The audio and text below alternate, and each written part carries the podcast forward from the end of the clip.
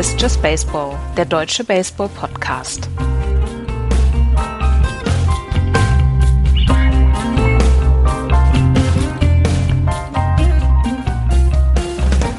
...162 Spiele sind gespielt, die Regular Season ist zu Ende, die Playoff-Teilnehmer stehen fest und wir reden darüber. Hallo, liebe Freunde, zu einer neuen Ausgabe von Just Baseball. Hallo Florian.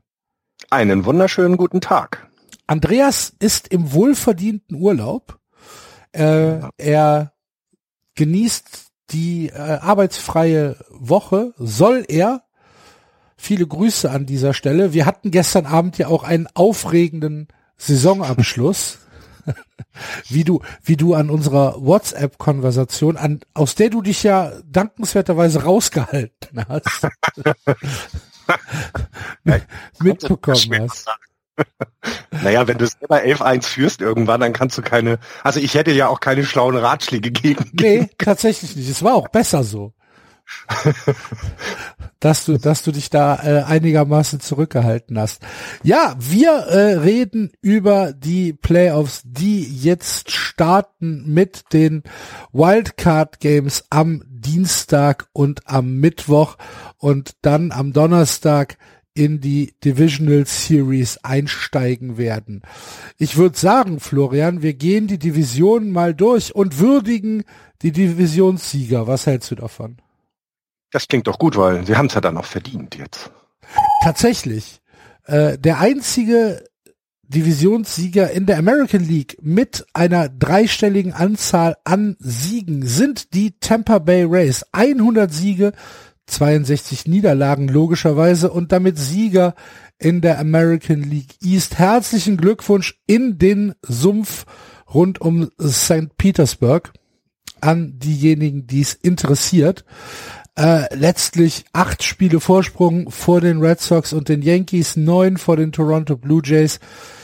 Das ist dann schon in dieser Division, die ja wirklich wahrscheinlich die beste in der Breite im Baseball ist, äh, eine herausragende Leistung. Und wenn man sich die letzten, na, fast schon drei Monate der Tampa Bay Rays anguckt, dann gibt es da wirklich sehr, sehr wenig zu meckern.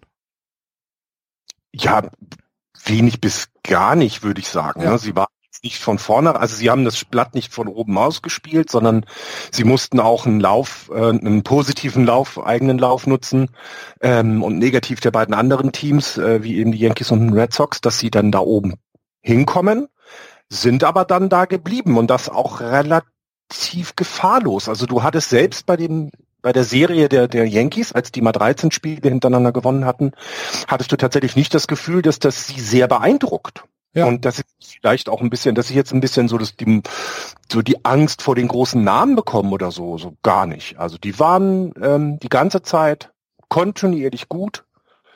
Ähm, ich, ich glaube, man hat selten in der American League ein Team gesehen, was was, ja, ich will, will jetzt nicht, das Überteam sind sie ja nicht, das schuld, das meine ich nicht, aber irgendwie hattest du so gerade, gerade so letzten beiden Monate nicht das Gefühl, dass die Rays auch nur ansatzweise was anbrennen lassen werden. Nee, es ist tatsächlich so. Also die Rays haben auf einem konstant hohen Niveau gespielt und du hast es schon gesagt, die Boston Red Sox sind ja eigentlich ähm, bis zu dem äh, bis zum All-Star Break der Frontrunner gewesen in der American League East, äh, haben ja einen fantastischen Saisonstart gehabt, eine fantastische erste Hälfte und äh, die Tampa Bay Rays haben dann diesen Slump, der im Sommer bei den Red Sox eingesetzt hat, einfach gnadenlos ausgenutzt und haben sie halt ähm, ich glaube, sie haben innerhalb von einem Monat 13 Spiele oder so auf, aufgeholt auf die Red Sox. Ähm, das war schon sehr, sehr, sehr beeindruckend. Und wenn man sich die Tampa Bay Rays aus 2021 anschaut, dann fällt eines ganz besonders auf und das ist die klinische Effizienz, mit der sie ihre Spiele gewinnen. Die Rays sind nicht das Über-Betting-Team.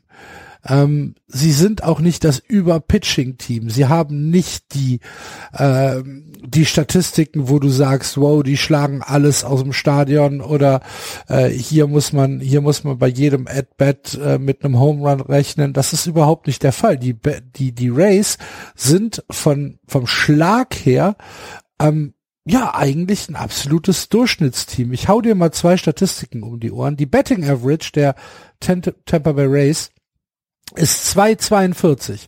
Das ist jetzt nicht schlecht, das ist aber auch nicht hervorragend. Das ist in der gesamten MLB der 14. Platz. Bei den Runs hingegen 857 eigene Runs, das ist der zweite Platz in der gesamten MLB. Das heißt, die holen aus ihren Möglichkeiten tatsächlich das Maximalste raus.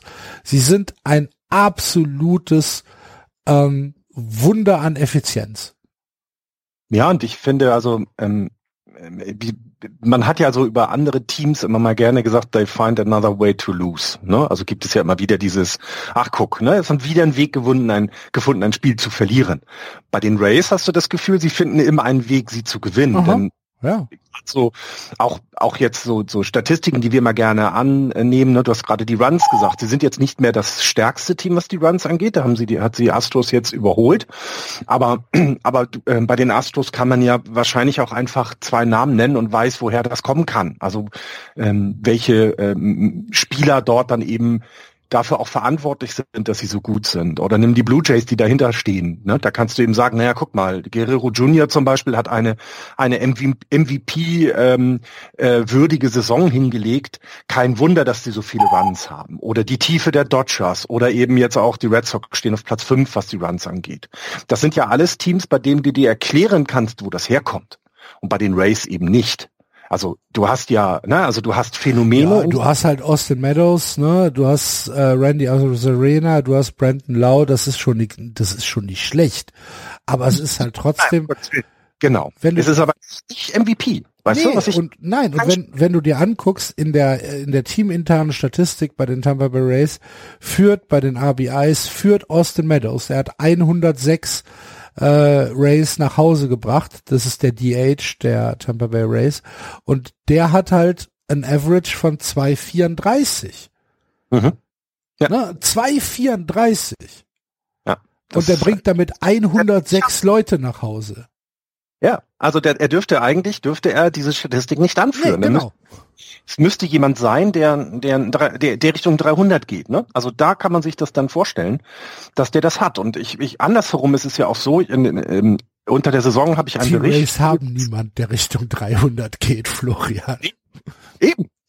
Und ich habe aber zwischendurch vor allem etwas gelesen über die Race. Ich glaube, sie können das auch nur mit den Leuten machen, die gerade da sind, also die Art, wie sie Baseball spielen, weil es zum Beispiel keinerlei Garantien für äh, Stammplatz gibt und auch keine Garantie, was die Position in der Lineup angeht. Also es ist nicht so, dass sie sagen, dass es eine riesengroße Diskussion ist, dass, keine Ahnung, Giancarlo Stanton nicht mehr auf drei ähm, bettet, sondern auf vier verschoben wird. Da äh, berichten fünf Tabloids drüber, da werden die Meinungen der Cousine des Neffens von Stanton eingeholt und es ist ein Thema. Und bei den bei den Blut, äh, bei den Rays, ich, ich meine, sie hätten irgendwie in den 100 50 Spielen, die es damals waren, 17 Mal die gleiche Line-up gehabt. Und das war, ich glaube, das ist schon zu hoch gegriffen, was ich gerade sage.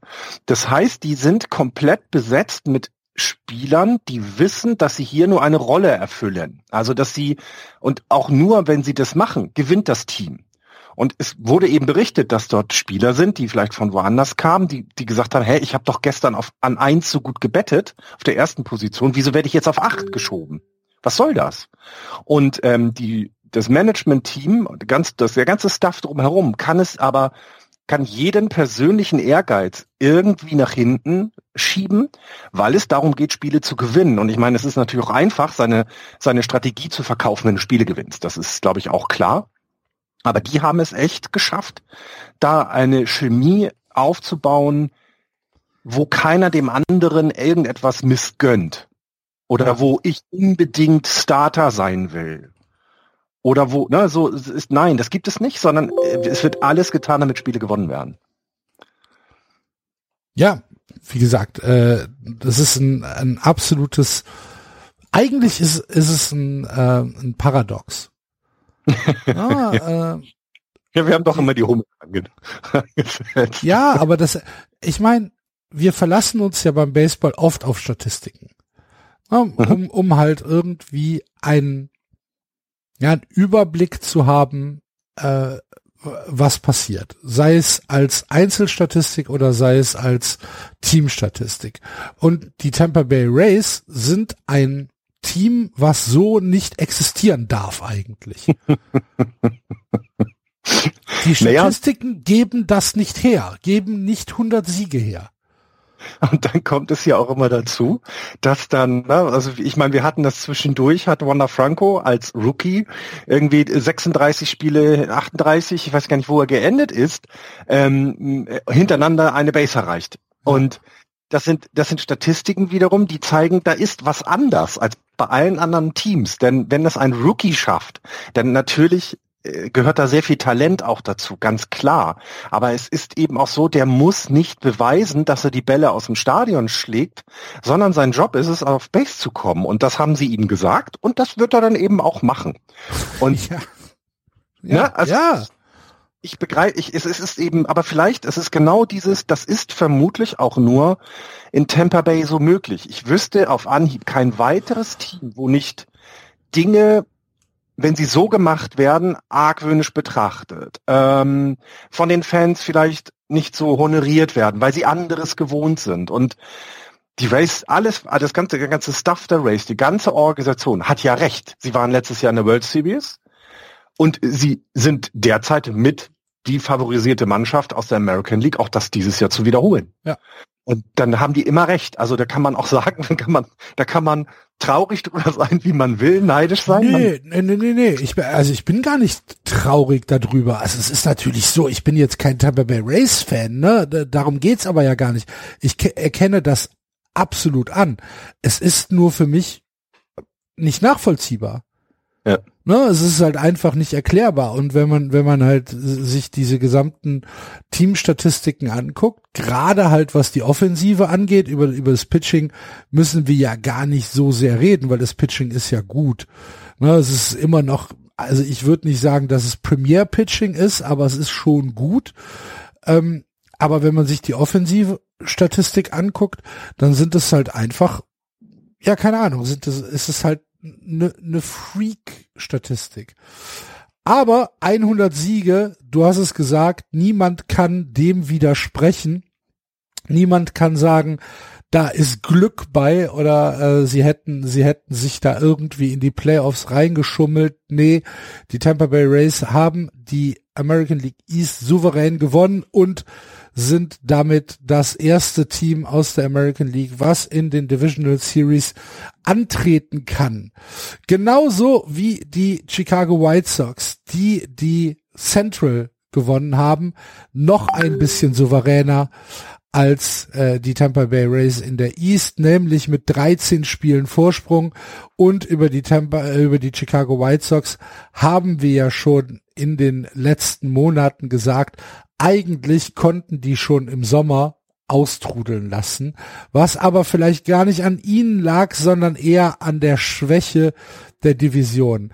Kein weiteres Team in der American League Central ist positiv. Die Indians sind zwei Spiele negativ, die Tigers viel besser als erwartet, 77, 85, die Royals 74 Siege und die Minnesota Twins haben dann am Ende ein bisschen was wieder gut gemacht mit 73 Siegen.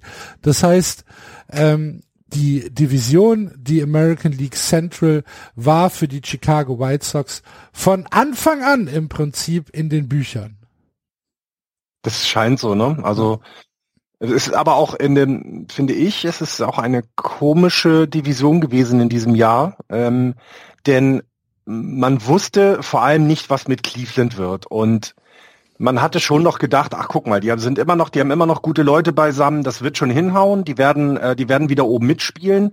Und ich glaube auch bei uns in unserem Team hat, haben nicht wenige die Indians äh, auf mindestens eins oder sogar auf jeden Fall auch besser getippt, als sie es jetzt in, am Ende waren. Mhm. Dass bei Detroit, Kansas City nichts kommt, ist glaube ich klar gewesen, aber gerade Minnesota hat ja schon enttäuscht. Und jetzt finde ich dann, also wenn du trotz alledem, dass du ja, eigentlich cruisen kannst, hast du immer noch 93 Spiele gewonnen. Also alles, was über 90 Siege ist, finde ich im Baseball immer sehr, also das kann man erwähnen, finde ich, weil das ist gut. Ähm, und ja, irgendwie die White Sox hatten am Anfang ein paar Probleme. Das Ne, da war ja mit die Geschichte mit Tony La Russa, dass er die Regeln nicht wusste.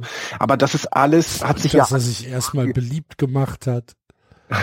genau, dass er sich beliebt gemacht hat. Und das hat alles eben nachher nicht mehr stattgefunden, sondern die White Sox haben kontinuierlich guten Baseball gespielt. Und ich meine, sie hatten Highlights, ne, mit No-Hitter und, und so weiter. Es ist ja auch so, dass ja da ähm, die, sie, was heißt, sie haben sich, sie haben ja sich schon ausgeruht, aber sie haben schon gezeigt, dass sie, dass sie diese Division gewinnen wollen. Denn zum Beispiel die White Sox haben keinen einzigen Monat negativ abgeschlossen. Also alle Monate wurden über ähm, wurden über 50 Prozent der Spiele gewonnen. Und das das ist konstant gut. Da kann man ähm, da kann man nur äh, gratulieren und sagen, das habt ihr richtig, richtig gut gemacht, denn es ist schwer, gerade im Juli und August, wenn du sowieso führst, immer weiter die Leistung zu halten, immer weiter an, an sein eigenes Limit zu gehen, in dem Sinne, dass man Spiele gewinnt. Und das haben sie die gesamte Zeit gezeigt und geschafft. Und ich finde, ähm, verdienter Sieger auch und auch, ähm, ja, also guter Sieger, finde ja, ich. Das ist absolut verdienter Sieger. Darüber ähm, müssen wir überhaupt nicht diskutieren. Für mich ist halt ähm, tatsächlich die Überraschung bei den White Sox, dass es, nachdem es am Anfang so ein paar Schluckaufe gab mit Tony La Russa, hast du ja schon gesagt, dass es, dass es sich beruhigt hat. Dass das nicht irgendwie in eine Eskalation gegangen ist. Ich hätte eigentlich spätestens im Mai mit, mit Meltdown-Nachrichten äh, ja. gerechnet. Das ist nicht passiert und das ist wahrscheinlich für das Front Office wahrscheinlich die größte Leistung in dieser Saison. Ja, es gab ja auch dieses, diese, diese, ähm, ja, Missverständlichkeit mit Akil Badu, der am Anfang der Saison relativ groß aus, aufgetrumpft hat, aber dann ähm, Schwächephasen hatten und man sich entschieden hat, in die AAA ihn wieder zurückzugeben, zurückzustufen, was ganz normal ist als junger Spieler. Und dann äh, ne, gab es ja diesen Instagram-Post, wo er sich quasi vom Baseball verabschiedet und alle sehr überrascht waren, was jetzt hier los ist. Und auch das hat nur für ein, zwei Tage Nachgehalt in Chicago man hat darüber jetzt nichts mehr gehört. Also egal wie das am Ende ausgegangen ist, was die miteinander gesprochen haben, ist es nicht an die, an die Öffentlichkeit gelangt. Und das ist ja genau richtig so. Also wir kommen vielleicht noch irgendwann in der Rückschau mal zu anderen Teams, wo du plötzlich Dinge in der Öffentlichkeit breitgetreten bekommst und dann auch verstehst, warum eine Mannschaft nicht funktioniert. Und hier finde ich ähm, über die gesamte Saison stabil, gut und ähm, auch da wieder, ne, was du du, du hast teilweise eben Leute, auf die du dich weiterhin verlassen kannst. Ich finde mit, also José Abreu, als ich 2015 in, in Chicago war, da haben sie damals schon gesagt, der muss jetzt langsam mal das Team tragen, also das, was sie sich von ihm erwartet haben. Und mhm. ich finde, die letzten drei Jahre hat er das auch gezeigt. Also er hat immer gezeigt, dass er da ist. Er hat jetzt 117 RBIs, 30 Home Runs. Das, das ist ein Leader. Du hast aber mit Tim Anderson jemanden dahinter rein, hinten ran, der auch wirklich richtig gute Leistungen bringt. Und vor allem, sie haben ja im Pitching es geschafft. Also, sie, sie haben es geschafft, dass das Pitching wieder ernst genommen wird. Und das ist ja auch eine Leistung. Ne? Fünfter Lucas in Giolito, Dylan Cease. Genau. Ja, also alles richtig gut. Und auch da ist es, ne, die, ich glaube, die White Sox sind so ein Team, so eine Mischung aus, äh, wir nehmen das Ganze sehr ernst, weil ich glaube, ihr Trainer ist nicht jemand, der das Ganze zum Spaß macht, aber die Typen selber haben wahnsinnig viel Spaß am Baseballspielen und das zeigt sich dann vielleicht in sowas, ne, dass du eben, dass dann eben die Leistungen äh, so konstant gut sind, weil du einfach Spaß hast an jedem, äh, jeden Tag Spaß hast an dem, was du tust. Ja. Ähm, eine kurze Sache zur Central. Ähm, wir, wir sehen, dass die äh, Central hinter den Chicago White Sox ein bisschen dichter zusammengerückt ist. Die Indians sicherlich mit einer relativ enttäuschenden Saison, die Minnesota Twins auch. Dafür die Detroit Tigers und die Kansas City Royals für das, was wir erwartet haben, eigentlich mit einer, anständigen Performance. Also, dass die Tigers nah an die 500er rankommen, hätte ich zum Beispiel nicht gedacht. Ich finde 77 Siege für die Tigers schon sehr, sehr ordentlich. Ähm, glaubst du, dass, dass in, dass diese Division, dass die American League Central, wenn wir jetzt zwei Jahre nach vorne blicken, vielleicht drei Jahre nach vorne blicken, ähm, tatsächlich irgendwann mal wieder interessant werden kann? Ich glaube, sie wird schon im nächsten Jahr interessant, weil das Jahr, was die Minnesota Twins hatten, so solchen verseucht war, also solchen, also ein solchen Jahr war, Gott, ähm, dass ich nicht glaube, dass sich das wiederholen wird. Wir haben, du hast gerade die Tigers angesprochen, die im Aufwind sind. Das heißt, ich kann ohne weiteres jetzt schon sagen, ich traue denen nächstes Jahr auch fünf Siege mehr zu. Und dann mhm. sind sie positiv. Und dann haben in dieser Division gibt es dann fünf Niederlagen bei anderen Teams mehr. Also das ich glaube halt fragil, ne? Das ist halt alles. Ist, ja, du hast kein Überteam, wie jetzt ja. meinetwegen äh, West, wie die Astros, wo du einfach weißt, da ist immer ein Team, an dem sich alle orientieren müssen. Ähm, ich glaube zum Beispiel auch, dass die White Sox auch diese Leistung nächstes Jahr wiederholen können. Ähm, gehe davon aus, dass bei Indians der Weg nach unten eher ansteht, also in ein Rebuild, also oder in den Neuaufbau, wie auch immer sie den gestalten wollen.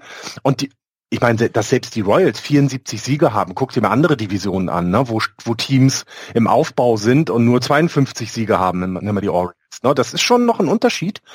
Und ich glaube, ähm, äh, also ich glaube, dass, dass das spannender wird. Ich weiß nicht zum Beispiel, ob aus der American Central ein Überteam kommen kann. Das sehe ich eher nicht so. Nee, glaube ich auch nicht.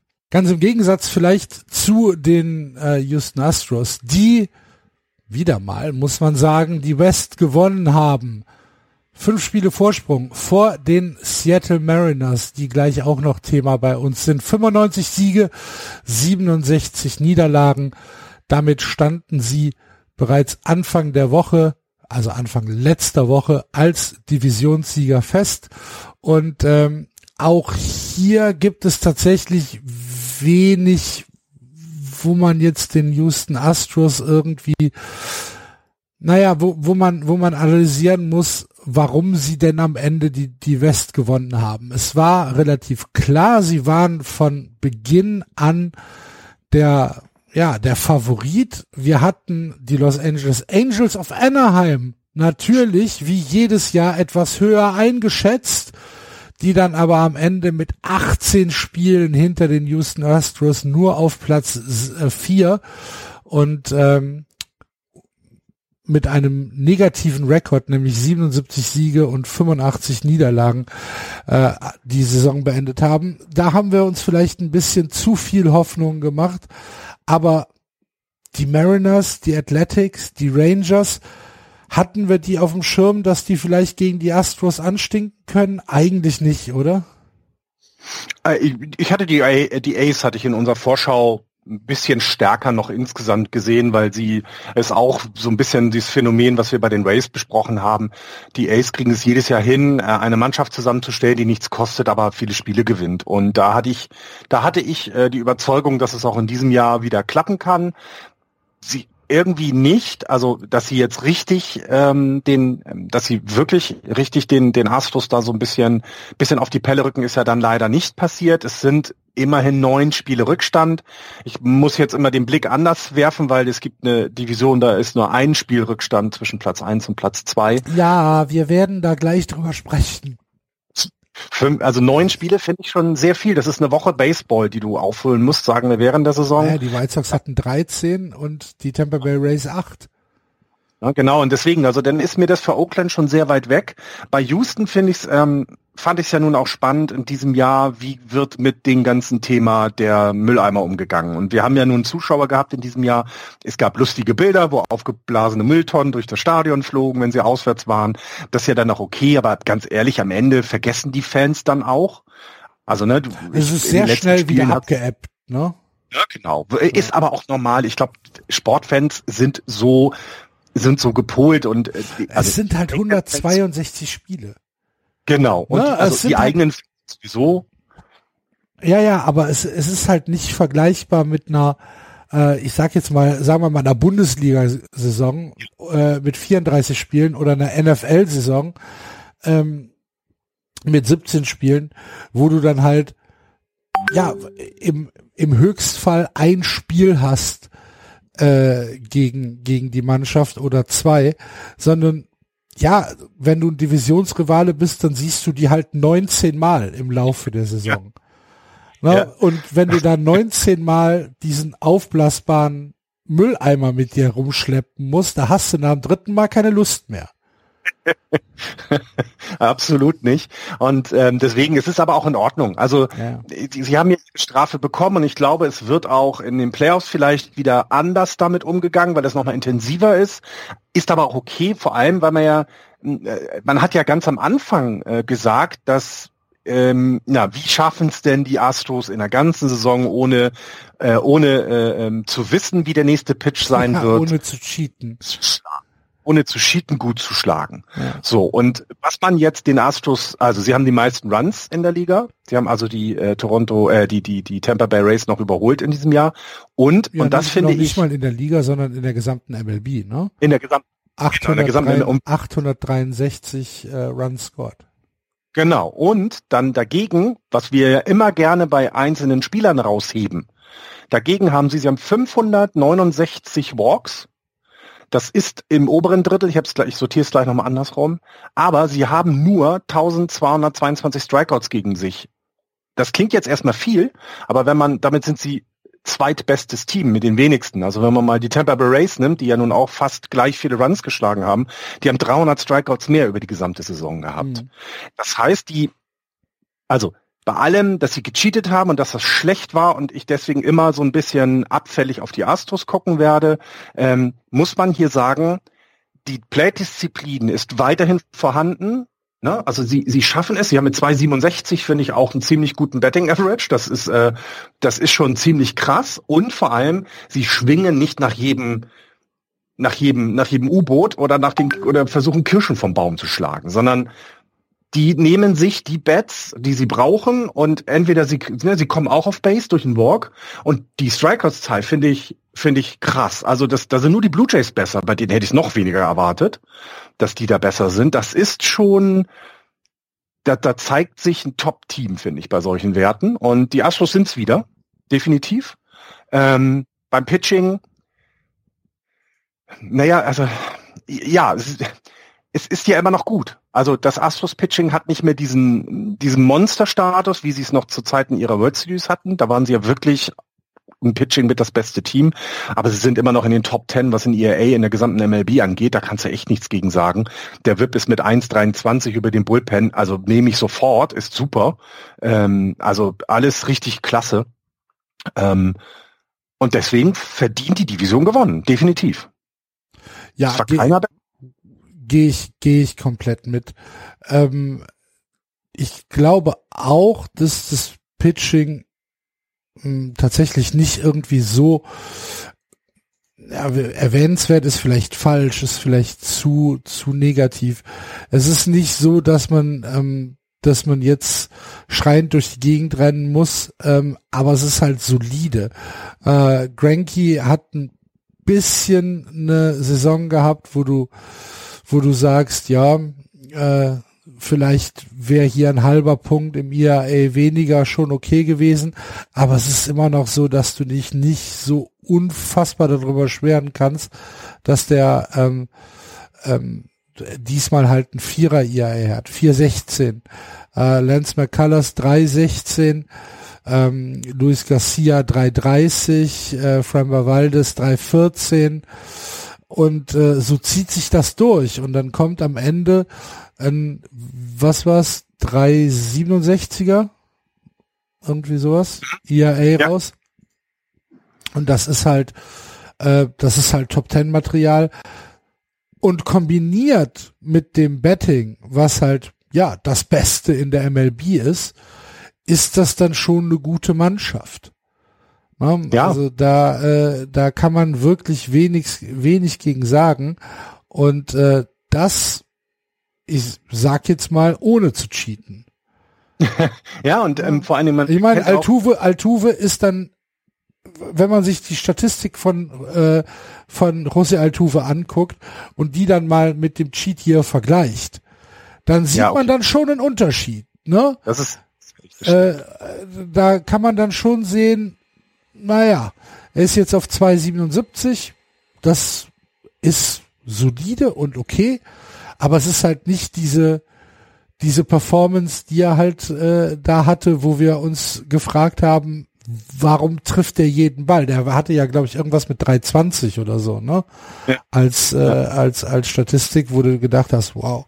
Aber Altuve, wenn man äh, äh, Offensive und seine Defensive auf der Second Base äh, zusammennimmt, immer noch vier Spiele Wins above Replacement.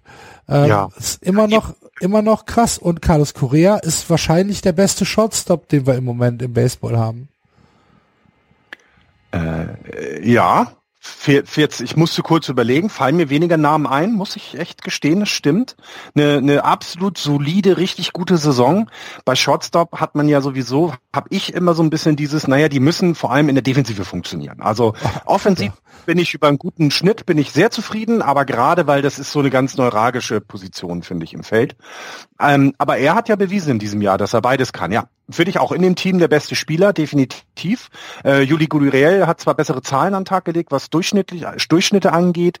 Ähm, auch Alvarez ist ja, hat ein paar mehr Homeruns auch geschlagen, aber der hat eben ne, als Designated das auch erreicht.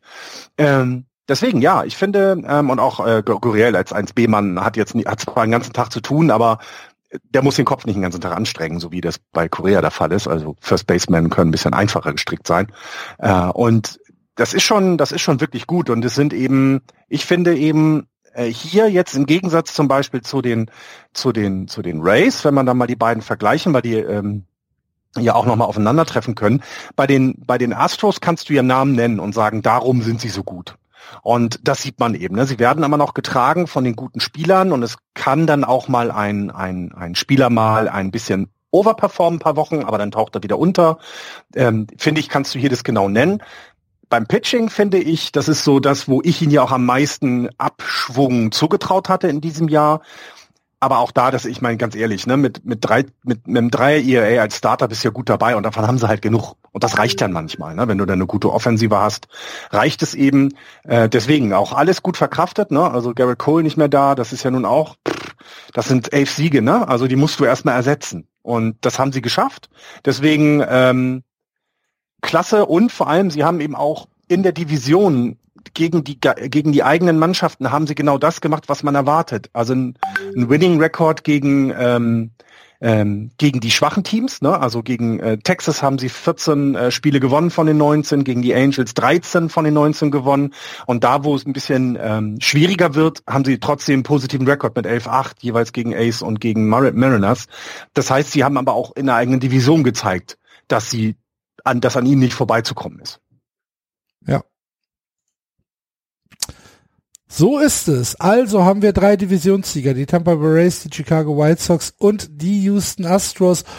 Um das Playoff-Bild rund zu machen, brauchen wir zwei Wildcard-Teams. Und da war gestern Sonntag Spiel 162. Nessen, der Broadcaster der Red Sox, hat es Chaos Central genannt.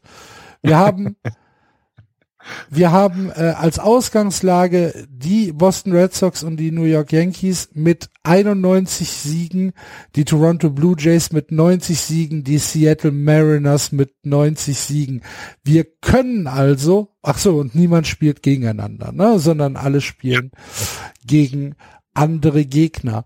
Es hätte also die Möglichkeit eines Four-Way Ties geben können, was ich, weiß, ich weiß, ich weiß gar nicht, ob ich, ich glaube, ich hätte es tatsächlich sogar gern gesehen. Ne? ja, ich glaube auch, aber es ist, äh, äh, es wäre doch sehr merkwürdig. Es, ja, es wäre sehr merkwürdig geworden. Äh, es kam am Ende nicht so. Es kam noch nicht mal zu einem Tie, weil die Red Sox und die Yankees ihre Spiele gewonnen haben in absolut dramatischer Fasson. Die New York Yankees gewinnen per Walk-off von Aaron Judge bei den Tampa Bay Rays, wobei man sagen muss, die Tampa Bay Rays, ähm, auch wenn sie lange qualifiziert, war, äh, qualifiziert waren äh, für die für die Playoffs und als Divisionssieger feststanden, sie haben es den Yankees wirklich nicht leicht gemacht. Diese drei Spiele Serie am Ende, äh, das war also nicht das war, da war nichts geschenkt. Die ersten zwei Spiele gegen, gehen an die Race mit 4-3 und dann ein richtiges Pounding mit 12-2 und äh, gestern dann ein Walk-off von Aaron Judge äh, zum 1 zu 0 Sieg der Boston Reds, äh, der, der New York Yankees.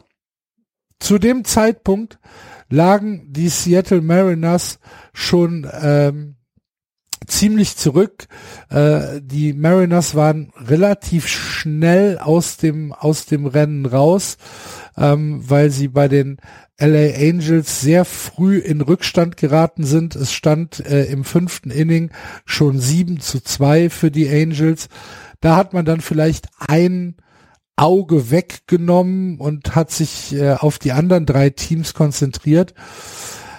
Aber äh, die ersten, die fertig waren, waren die New York Yankees. Das heißt, die Yankees haben 92 Siege und sind damit fix als einer von zwei Wildcard-Teams äh, gesetzt. Und dann kam es noch darauf an, wie spielen die Red Sox und wie spielen die Toronto Blue Jays. Die Toronto Blue Jays hatten das etwas einfachere Programm. Sie haben gegen die Orioles gespielt, hatten ähm, eine Drei-Spiele-Serie in Campton Yards und haben alle drei Spiele gewonnen. 6-4, 10-1 und gestern Abend dann 12 zu 4. Da stand auch relativ schnell fest, die Toronto Blue Jays werden dieses Spiel gewinnen. Es stand irgendwann im vierten, hatten sie glaube ich schon 10 oder 11 äh, äh, Runs gescored. Da hat man dann also schon gesagt, die Toronto Blue Jays werden dieses Spiel gewinnen. Also haben wir die Red Sox auf 91, die Toronto Blue Jays auf 91. Und die Red Sox hatten ihr letztes Spiel bei den Washington Nationals. Und dieses Spiel war,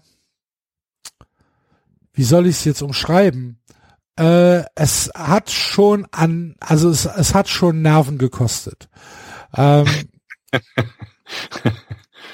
also sie haben in den, in den ersten drei Innings ähm, unglaublich viele Möglichkeiten liegen lassen. Da waren furchtbare Aus dabei, da waren äh, Missed Opportunities dabei, da waren Strikeouts dabei, wo du dir gedacht hast, Alex Verdugo, was machst du denn da?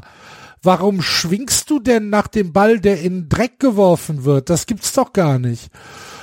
Und ähm, die Washington Nationals haben dann tatsächlich im fünften Inning äh, eine relativ komfortable Führung davon getragen. Es stand 5 zu 1 für, äh, für Washington und äh, die Boston Red Sox mussten zurückkommen. Das haben sie getan. Der Reporter und auch Andreas waren sich einig, als sie gesagt haben, nothing is easy with the Red Sox. Aber ähm, man, man, man kann sie, glaube ich, äh, ganz gut als, äh, als relentless äh, bezeichnen. Also sie geben nicht auf. Sie, sie sagen nicht, ja, okay, das war's, wir müssen uns morgen auf ein Play-in-Game äh, gegen, gegen, ähm, gegen Toronto einstellen, sondern äh, sie haben halt gesagt, ja, wir probieren es halt nochmal und haben sich dann Stück für Stück zurück ins Spiel gebissen. Ähm, sind im sechsten Inning auf 5-2 rangekommen und haben im siebten Inning ausgeglichen mit einem drei Run siebten Inning, bevor dann im neunten Inning Ruffy Devers kam und mit seinem zehnten Multiple Home Run Spiel in seiner Karriere dieses Spiel für die Boston Red Sox entschieden hat. Eine absolute Bombe ins Center Field. Ähm, wenn ihr euch den Nationals Park vorstellt, da ist ja im Centerfield diese ähm, diese aufsteigende Tarp, diese diese diese diese Freifläche ähm, und da hat er halt äh, fast äh, fast die Hälfte dieser Freifläche äh, überschlagen, also hat dort äh, mitten rein getroffen. Das war eine absolute Bombe und äh, dann stand 7-5 im äh, Bottom of the Nines äh, wurde dann sehr souverän, also mit einer Souveränität, die ich so nicht empfunden habe, äh, von Nick Pivetta das Spiel nach Hause gebracht. Und äh, damit hatten die Red Sox auch 92 Siege und sind damit nach den Yankees das zweite Wildcard-Team. Allerdings werden sie das Wildcard-Game hosten. Sie sind also eigentlich sogar das erste Wildcard Game. Das liegt daran, dass sie die Serie, die Jahresserie gegen die Yankees gewonnen haben mit 10 zu 9. Ähm, und, und 75, 74 Runs, also alles ja. super. Ja. Und auf Augen für die beiden, ne? Das ja. muss man dann jetzt mal ganz deutlich sagen. Ne? Das ist ja schon, so will man es ja auch dass so eine Rivalität immer intensiv ist, aber dass eben keiner sich hinstellen kann und ein bisschen auslachen kann, weil die anderen so schlecht sind. Jetzt trifft man sich in diesem Do-or-Die-Spiel. Äh, 10 zu 9 war die Serie insgesamt. Beide mussten bis zum Ende alles geben. Also es hat sich keiner ausruhen können. Ähm, das ist schon, ähm, das ist schon, das ist schon ganz großes Tennis da. Also da freue ich mich sehr drauf.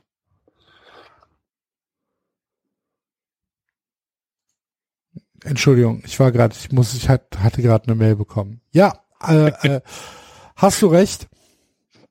Es ist ein weiteres Kapitel in der Rivalität zwischen den Red Sox und den Yankees und tatsächlich, Florian, das erste Wildcard-Game zwischen den beiden. Ja, ja, guck mal. noch nie ja? gegeben. Ich finde sowieso, ähm, dass wir also da, ganz ehrlich, wenn wir vor der Saison jemand gesagt hätte, beide Wildcard-Teams kommen aus der American League East, hätte ich das nicht geglaubt, weil ich andere Teams über die Divisionen hinweg noch hätte stärker, äh, noch stärker gesehen habe, so wie Oakland. Es ist, glaube ich, auch einfach gar nicht so häufig, dass die beide auch so eng beieinander sind. Ne? Also das ist schon krass.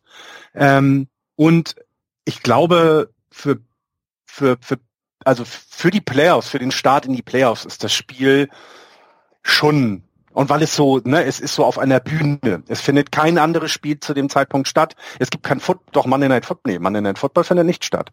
Das heißt, es ist ja heute und das Spiel ist morgen. Natürlich findet kein Monday Night Football statt. Das heißt, die sind ja wirklich auf einer Bühne, in, die, in der sie diese Rivalität, dieses Spiel einfach auch im National Television absolut abfeiern können. Und das gönne ich dem, gönne ich Baseball, weil sowas brauchst du.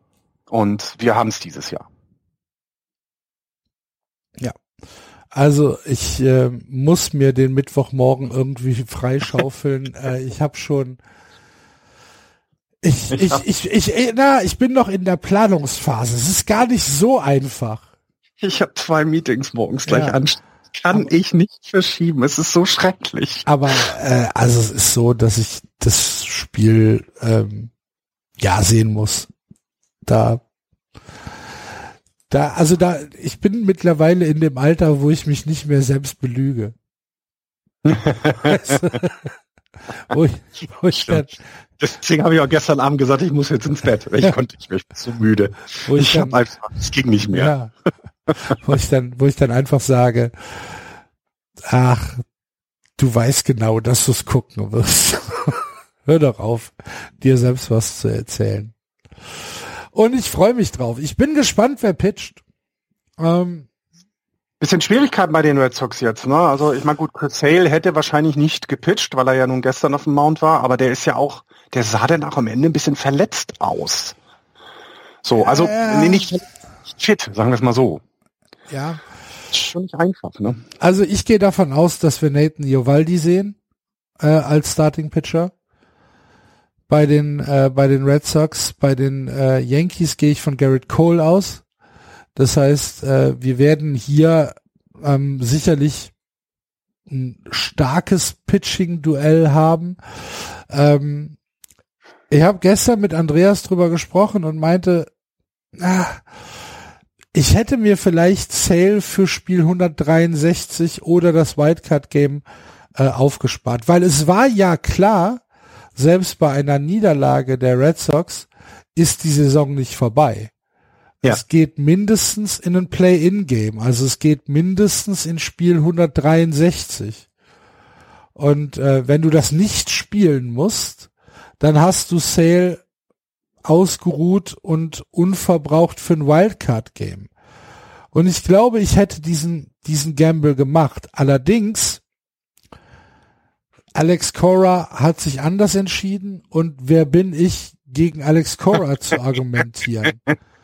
Na, äh, wir haben, wir haben hier 92 Siege in der Saison eingefahren und wenn ihr, liebe Hörer, oder auch du, Florian, nochmal zurückspult in die, äh, in die American League East Vorschau, da hat niemand von uns mit gerechnet. Niemand hatte die, die Boston Red Sox als Playoff-Kandidat dabei.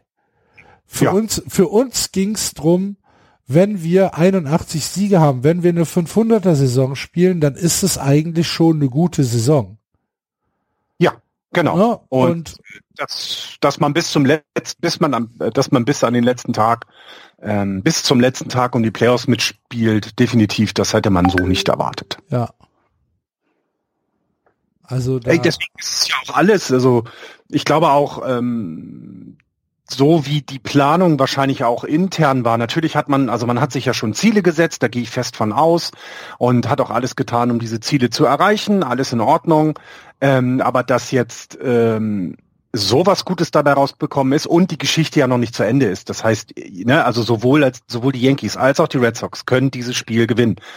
Das ist da, das ist überhaupt nicht unwahrscheinlich, äh, das zu tun. Und deswegen ähm, definitiv äh, eine tolle, tolle Saison von den, von den Red Sox und diese Möglichkeit jetzt zu haben, das ist schon ähm, phänomenal und richtig gut und das sollte auch jeden Red Sox-Fan stolz auf sein Team machen. Ja, ähm, also es ist tatsächlich äh, eine Saison, die jetzt schon als Erfolg gewertet wird.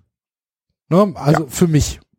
Auch wenn es jetzt, was ich natürlich nicht hoffe, ich würde mich freuen, wenn die Red Sox äh, das Wildcard-Game gewinnen. Ich würde mich auch freuen, äh, wenn sie äh, in die in die äh, Championship Series einziehen würden. ist doch ganz klar. Aber wenn das jetzt nicht passiert, fall, also wenn im Sinne von falls das jetzt nicht passiert, dann ähm, gibt's glaube ich keinen Grund griesgrämig zu sein. Ähm, wir haben teilweise hervorragende Entwicklungen gesehen. Wir haben, wir waren live dabei äh, als Rafael Devers zum absoluten Superstar äh, ähm, mutiert ist. Ähm, wir haben mit Alex Cora einen Skipper, dem wir absolut vertrauen können.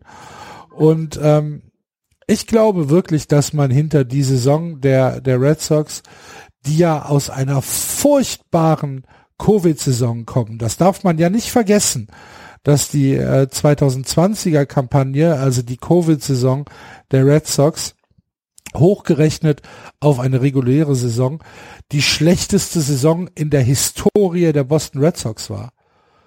No, ähm, das, das, das darf man nicht vergessen. Äh, und da haben sie wirklich ein, ein, ein Bounceback hier gehabt und da kann man schon zufrieden mit sein, wirklich. Dienstagnacht 2 Uhr deutscher Zeit. Boston Red Sox, New York Yankees. In Fenway Park, Boston, Massachusetts. Ich freue mich sehr. Wird von ESPN übertragen. Ja. ja. Also A-Rod ähm. am, am, am Mikrofon. ja, mal gucken. Ja, es ist, ähm, ich, ähm, ja, wie gesagt, leider die, die, die Lohnarbeit hat andere Pläne leider, deswegen hoffe ich, dass ich ein bisschen was sehen kann. Vielleicht mache ich das wie früher, so um acht ins Bett gehen zu versuchen, dann bis um zwei zu schlafen. Ja, natürlich, Florian, klar. Klappt hundertprozentig. Glaub genau. mir. Was soll da schiefgehen? ja, es ist ich ähm, gerade. Ja, also, genau, Florian.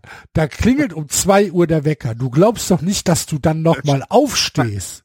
Nein, werde ich dich nicht. Das glaubst du doch nicht. Dass ich du dann, dass du dann sagst, ah, zwei Uhr. Der Wecker klingelt. Jetzt spielen die Red Sox gegen die Yankees. Da stehe ich doch mal auf. Ich werde so tun, als wenn ich 20 bin, weil ja, für die, genau. für die, für die, äh, äh, ähm, hier für die Series der Bulls damals, da bin ich nicht immer aufgestanden. Ja, für die Series. Zur Schule gegangen. Äh, ich lasse mich heute nicht mehr hin. Nee. Aber gut, wir probieren das mal. ich würde es halt gerne schon sehen, weil es eben ähm, kein neutraler Platz ist. Es ist ähm, diese also neben den Dodgers. Ja, Mann, äh, es ist Playoff Baseball in Fenway. Ja, und vor allen Dingen eben gegen die Yankees. Also ja, genau. die Fans selber, die ganze Schwere der Geschichte, die dahinter steckt, ne? Also alles. Und das ist ähm, das, das kann Geschichte, das kann einfach Geschichte schreiben, dieses Spiel. Und es kann natürlich auch ganz eindeutig werden, aber das ist eben das, was das so faszinierend macht, dass hier jetzt nicht zwei Teams gegeneinander spielen, was alles auch spannend und interessant ist, aber ganz ehrlich, die Leute wollen doch das sehen, was da jetzt passiert. Und die wollen nicht die Race gegen die White Sox sehen. Sorry an alle White Sox und Race-Fans, aber es ist, glaube ich, du möchtest die, das große Kino haben.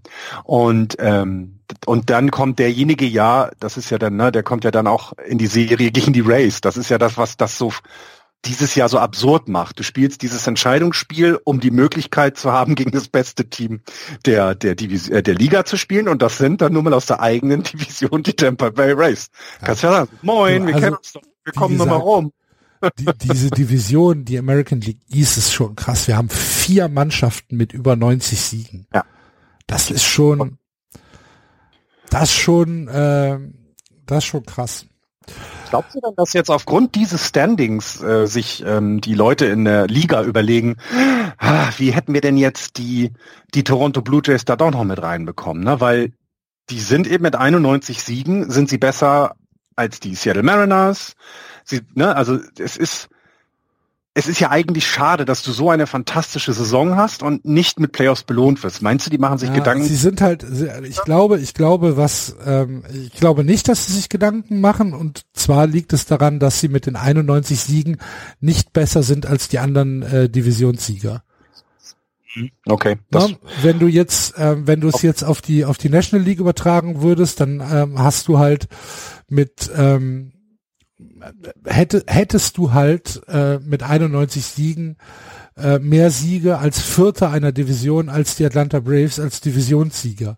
Ja. Dann könnte ich mir vielleicht vorstellen, dass es halt Diskussionen zur Expand Playoff, was was ich, äh, gibt. In dem Fall glaube ich das nicht, weil sie halt einfach ähm, nicht besser waren als die Chicago White Sox und als die mhm. Houston Astros. Sie haben niemanden damit überholt. Das stimmt, das ja, stimmt. Und ähm, von daher glaube ich nicht, dass das Diskussionen gibt. Aber es ist halt einfach, es ist ein, ein, eine, eine, eine krasse Sache, eine ganze, also vier von fünf aus einer Division mit über 90 Siegen ja, müssen wir, ja. Andreas, müssen wir Andreas mal fragen, wenn er in den äh, Statistikstollen absteigt, ob und wie oft es das schon gegeben hat. Ja, und, und vor allem, wenn du dann noch guckst, was das für alle Teams dann auch für die Zukunft bedeutet. Denn also wir wissen, dass weder die Yankees noch die Red Sox in irgendeiner Form ähm, davon ablassen werden. Die Blue Jays sind im Aufwind, die Rays sind die Rays. Ich möchte jetzt nicht wirklich gerne ja, also abgerüstet, abgerüstet wird nicht in der East. Das heißt, nächstes Jahr kann es eventuell das gleiche Bild geben, vielleicht ein bisschen andere Reihenfolge. Und die Baltimore Orioles, wie so ein kleines Kind, ne, das ne, so fünf Geschwister, vier große Brüder spielen immer Basketball und er da unten so, hallo, kann ich auch mitmachen? Und also, nee, du kannst zugucken, ist in Ordnung, kannst den Ball mal holen, aber mehr auch nicht.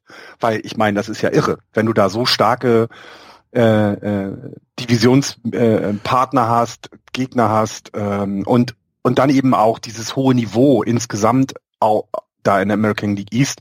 Denn wir haben jetzt die anderen Teams in den, in den Ligen sind wir durchgegangen, ähm, in der Central und in der West. Und ich meine, dass jetzt alleine zwölf Spiele die Cleveland Indians hinterm Wildcard Game sind. Das ist ja auch schon absurd. Ja.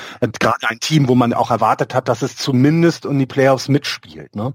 Dass es am Ende Seattle und Oakland waren, ist vielleicht bei Seattle überraschend, bei Oakland nicht. Aber auch da kommen dann als nächstes da die Angels auch wieder 15 Spiele zurück. Das ist halt auch kein Playoff Contention. Ne? Und deswegen ist das schon eine absurde American League insgesamt, finde ich, weil sie eben teilweise diese Stärke hatten, aber dann auch diese absoluten schwachen Teams. Ne, zwei Teams mit über 100 Niederlagen in der American League ist jetzt auch nicht unbedingt gut. Das kann Baseball auch nicht gut finden. Äh, und ja, und jetzt äh, diese und jetzt kulminiert in einem Einspielserie am Dienstag Boston gegen Yankees. Das ist schon geil. Das ist schon irre gut. Wir müssen jetzt aber in die National League wechseln, Florian, denn auch da überraschenderweise äh, gibt es Playoffs. Ähnliches System wie in der äh, American League. Drei Divisionssieger und zwei Wildcard-Plätze. Und ja, wir müssen natürlich äh, hier auch mit den Divisionssiegern anfangen. In der National League East die Atlanta Braves haben sich dann doch durchgesetzt. Sechseinhalb Spiele vor den Philadelphia Phillies. Die vielleicht schwächste Division im gesamten Baseball, nachdem wir eben relativ ausführlich über die American League East gesprochen haben, ist es bei der National League East eigentlich ein bisschen anders. Die Braves äh, mit 88 Siegen die einzige Playoff-Mannschaft unter 90 Siege. Ähm, ja, sie haben es sie haben es dann gut gemacht. Ähm, aber es war nicht so, dass du sagst, wow, das war das Atlanta Braves, auf die wir uns gefreut haben. Es war nicht dieses ähm, the next best äh, thing in in der in der National League, wo wir vielleicht mit gerechnet haben, äh, dass die Atlanta Braves ein aufregendes und spannendes Team sind.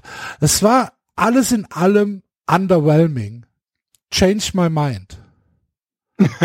nee, ich, ähm, ich würde vielleicht ähm, ähm, immer noch so ein bisschen ein Sternchen hinten ran machen und sagen, na ja, sie haben halt auch ihren besten Spieler verloren, ne? Äh, mitten ja, aber, aber das, das, das, das sagt ja dann auch eine Menge aus, wenn du auf diesen einen genau. Spieler krass angewiesen bist, ne? Einmal da, äh, gut, sind sie ja anscheinend ja nicht, weil sie ja dennoch, also trotz aller ähm, Rückschläge die Division gewonnen haben und das, ähm, das muss man auch erstmal tun, wenn es auch auf einem anderen Niveau ich war. sagen, da kannst du aber natürlich die Divisionsschwäche nicht rausrechnen. Ja, genau, aber sie müssen, du musst es erstmal schaffen. Also auch du musst erstmal die Spiele gegen die Marlins gewinnen. Das ist erstmal so. Dass es einfacher ist in diesem Jahr, äh, äh, also nein, andersherum. Es war ja anscheinend nicht so einfach, sonst hätten sie ja mit über 90 Siegen äh, das geschafft. Das heißt, das Niveau war überall gleichbleibend. Ne? Das ist jetzt, äh, ähm, also das ist jetzt nicht unbedingt ein Kompliment für diese Division ist, das ist klar, das hast du auch gerade gesagt. Denn wenn jetzt der Divisionssieger 90 ähm, 90 äh, Siege hat, das, das ist schon weh, also 88 Siege ist schon wenig, das muss man schon sagen. Ähm, wir haben aber ja das ganze Jahr über gesagt, diese Division bleibt spannend und das war sie auch über das Jahr hinweg. Bloß zum Ende hin hat man eben gemerkt, bei den Nationals läuft es gar nicht.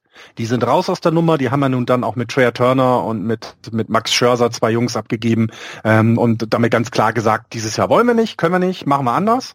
Ähm, haben damit dafür mit Juan Soto jetzt den nächsten Superstar in den Reihen. Ähm, äh, das wird ja dann für die nächsten Jahre auch nochmal interessant.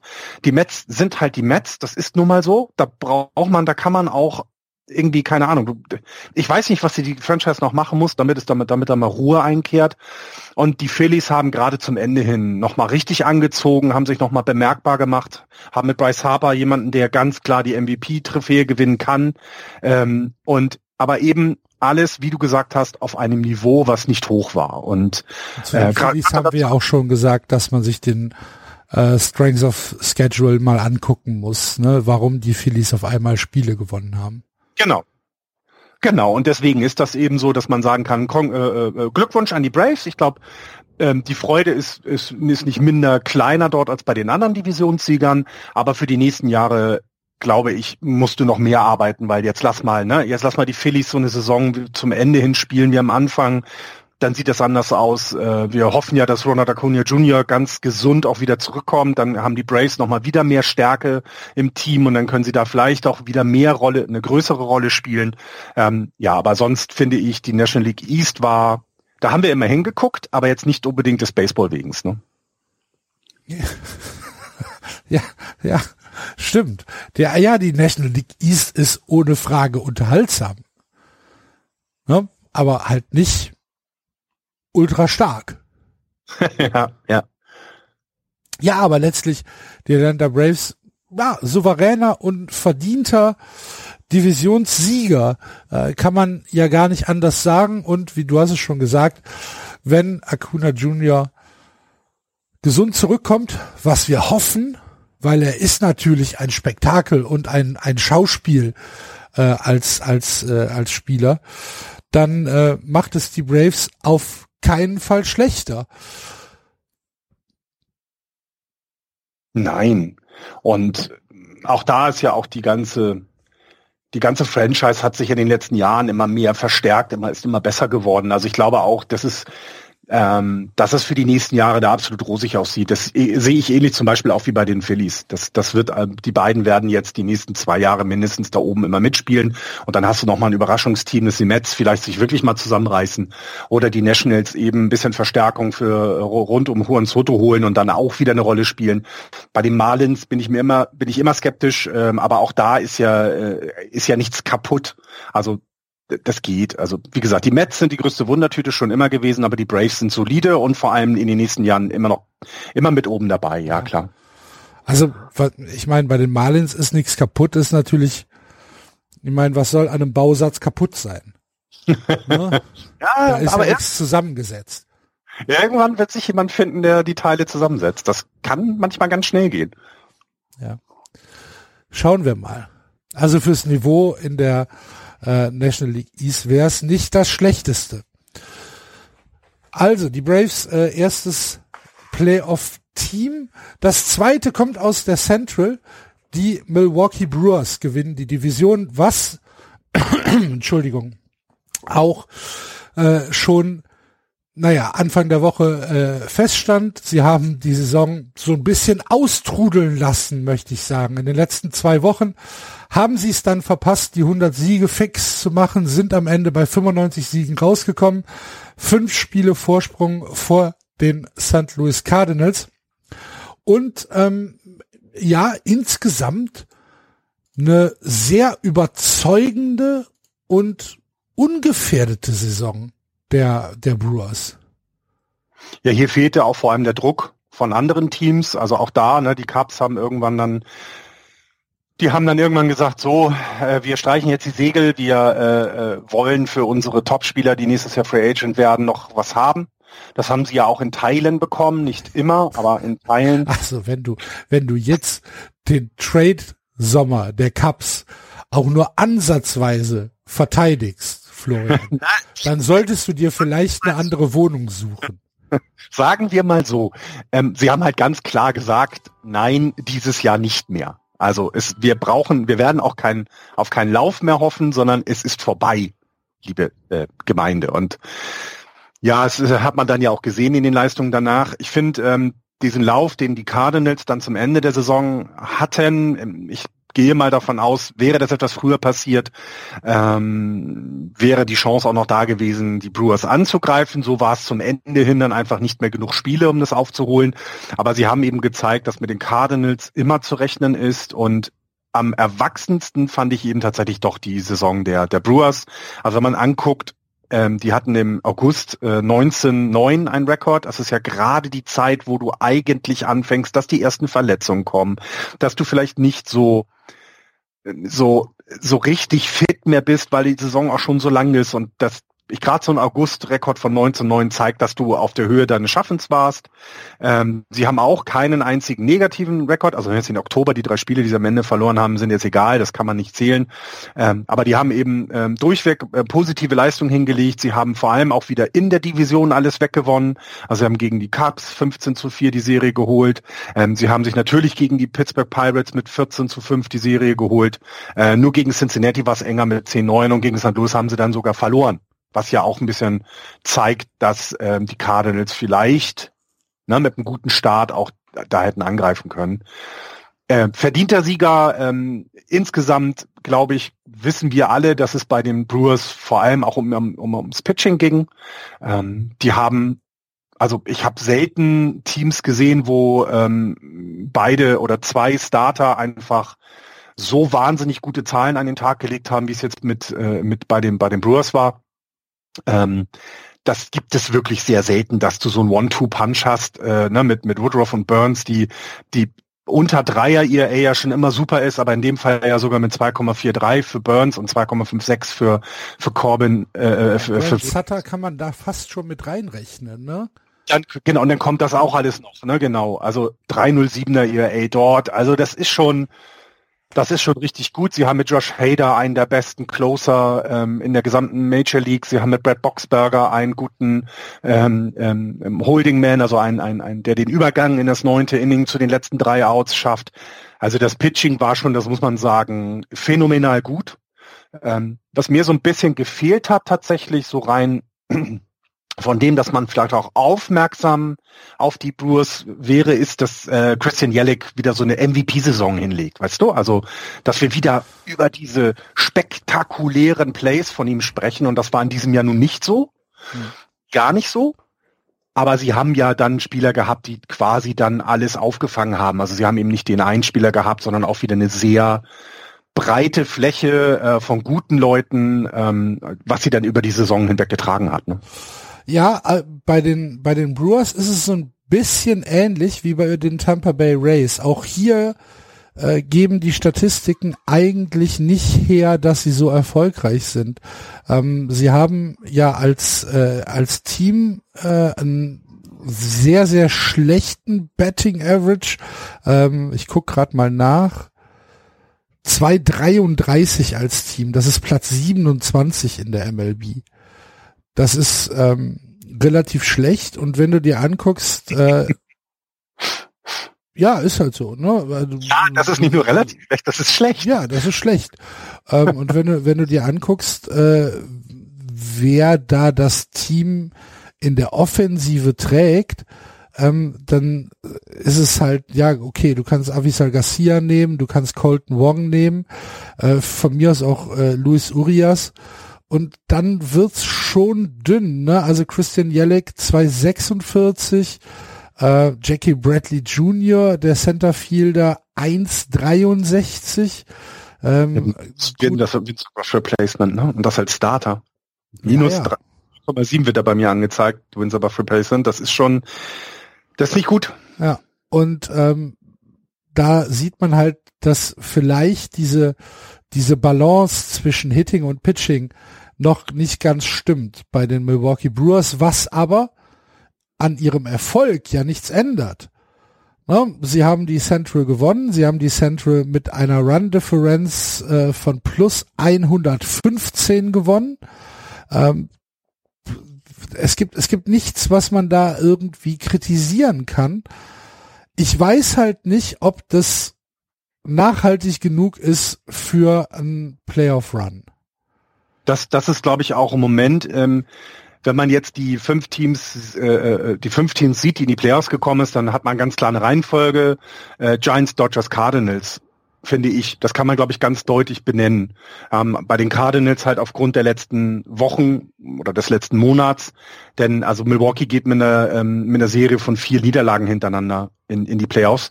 Das ist nie gut. Also du musst das jetzt abschütteln. Und ich glaube auch, ähm, dass die Braves und die Brewers beide auf gleichem Niveau die schwächsten Teams in dieser in diesem Playoff sind. Ja. Ich, ich glaube das auch. Ähm, von daher, naja, wir schauen mal. Aber äh, die beiden spielen ja gegeneinander in ja. den äh, in der Divisional Series. Die Braves gegen die Brewers. Von daher einer von den beiden wird in die Championship Series kommen. Genau, und ich finde es auch gut, dass dem so ist, dass also jetzt nicht, ich glaube im, im, Eishockey machen sie das ja, dass irgendwie quasi immer wieder durchgeschüttelt wird, wenn die Playoffs dann sind und immer eins gegen acht spielt, egal wie es vorher war. Ich finde es weiterhin wichtig, dass der Divisionssieg etwas bedeutet. Ähm, auch wenn du eben nur 88 Siege brauchst, du musst diese 88 Siege erstmal erspielen, und, und diese Spiele auch gewinnen. Und deswegen finde ich es genau richtig, dass die dann auch entsprechend so gesetzt sind und nicht irgendwie eingereiht werden. Ähm, daher, ähm, ja, und ich meine, sie kriegen jetzt ihre naja, Serie. Sie werden ja eingereiht. Ne, der, der, das, der beste, der beste Rekord bekommt den, den Wildcard-Sieger und die anderen beiden spielen gegeneinander. Es ist ja schon eine Einreihung wenn du überlegst, dass, da kommen wir ja gleich zu, dass, dass dann der beste Rekord äh, eventuell gegen den zweitbesten Rekord spielt, weil der in den Waldcast ja, gekommen ist. Äh, äh, ja, aber ich finde auch, also ich finde, diese beiden Teams äh, haben es verdient, da zu sein und das ist auch gut. Ähm, und vor allen Dingen auch äh, die eine Fünfer-Serie gegeneinander, das kann man sich absolut angucken. Das wird richtig gut werden. Ähm, die sind aber vom Niveau her nicht die stärksten Teams. also ich setz, ich mein mein Geld ist auf den Braves ähm, in in der Serie. Brewers setzen. Ich würde auf die Brewers setzen. Okay. okay. Mhm. Schön. Ähm, weil mir äh, tatsächlich die die Offensive der der Brewers äh, zu schwach ist. Mhm.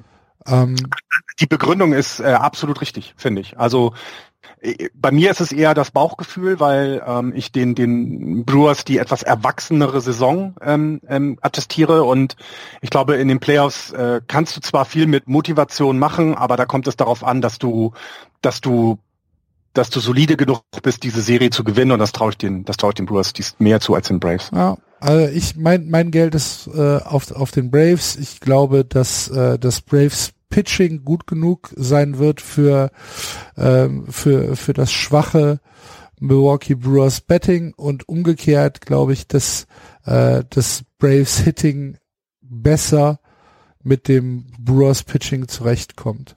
Also wenn wir jetzt das erste Spiel uns angucken, das wird Charlie Morton gegen Corbin Burns sein.